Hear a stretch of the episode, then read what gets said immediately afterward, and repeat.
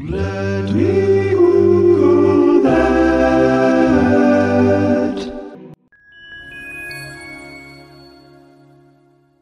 So you know when you order something or you pretty much buy anything brand new that comes in a box, you usually find those little white packets of tiny hard plastic ball things that always have don't eat this written on it. But also they don't explicitly provide any justification as to like why they're there. So they're decidedly less fun than say packing peanuts at first glance. But these little silica gel packs, which seem wasteful and unnecessary, are actually kind of cool.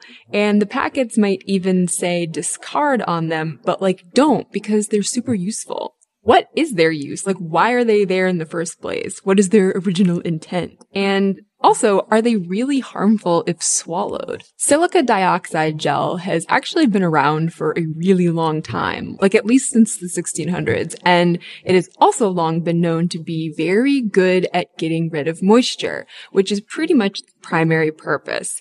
So you want to keep moisture out of things like certain kinds of foods that you want to stay crisp and crunchy and not foodstuffs uh, that you don't want to attract moisture because that would cause bacterial growth. And also dampness can cause damage, discoloration, and sort of the weakening of the structural integrity of certain products. So the little pellets have powerful moisture proof properties and they can be used to either sort of get the moisture or vapor from something to reduce its presence, but they can also come sort of imbued with a scent that you want to disseminate. So think of things like scented kitty litter or those little like smelly pellets that you can put in your vacuum to make your living room smell like a rainforest. So substances like silica gel are good what they call desiccants or drying agents because they have a high specific surface area. But contrary to popular belief, silica gel doesn't absorb moisture, but rather it removes it through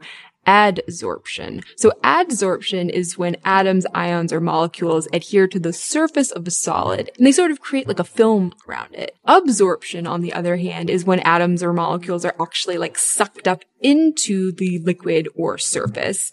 Um, so they're taken up by volume rather than by surface. So surface is adsorption and then volume is absorption. So silica packets work through adsorption rather than absorption, which is a very important distinction to make. So that being said, though, they are useful and cool for a variety of things, but are they actually dangerous? So if your kid eats some, will it harm them? Or like, if your friend eats some who is a grown up and should know better, will it harm them? Well, in large quantities, yeah, probably, but that would be true of a lot of things. But in terms of like just those little individual silica gel balls, they're not actually toxic. And they also pretty much would come out more or less the same way that they went in because we wouldn't digest them. Really, what the hazard is more about, especially for small children, is choking. Still, poison control in the US gets like tens of thousands of calls a year about ingestion of silica gel packets. And actually, if it does happen, you should call poison control because not all, but some of those silica gel packets do have coatings on them, and those coatings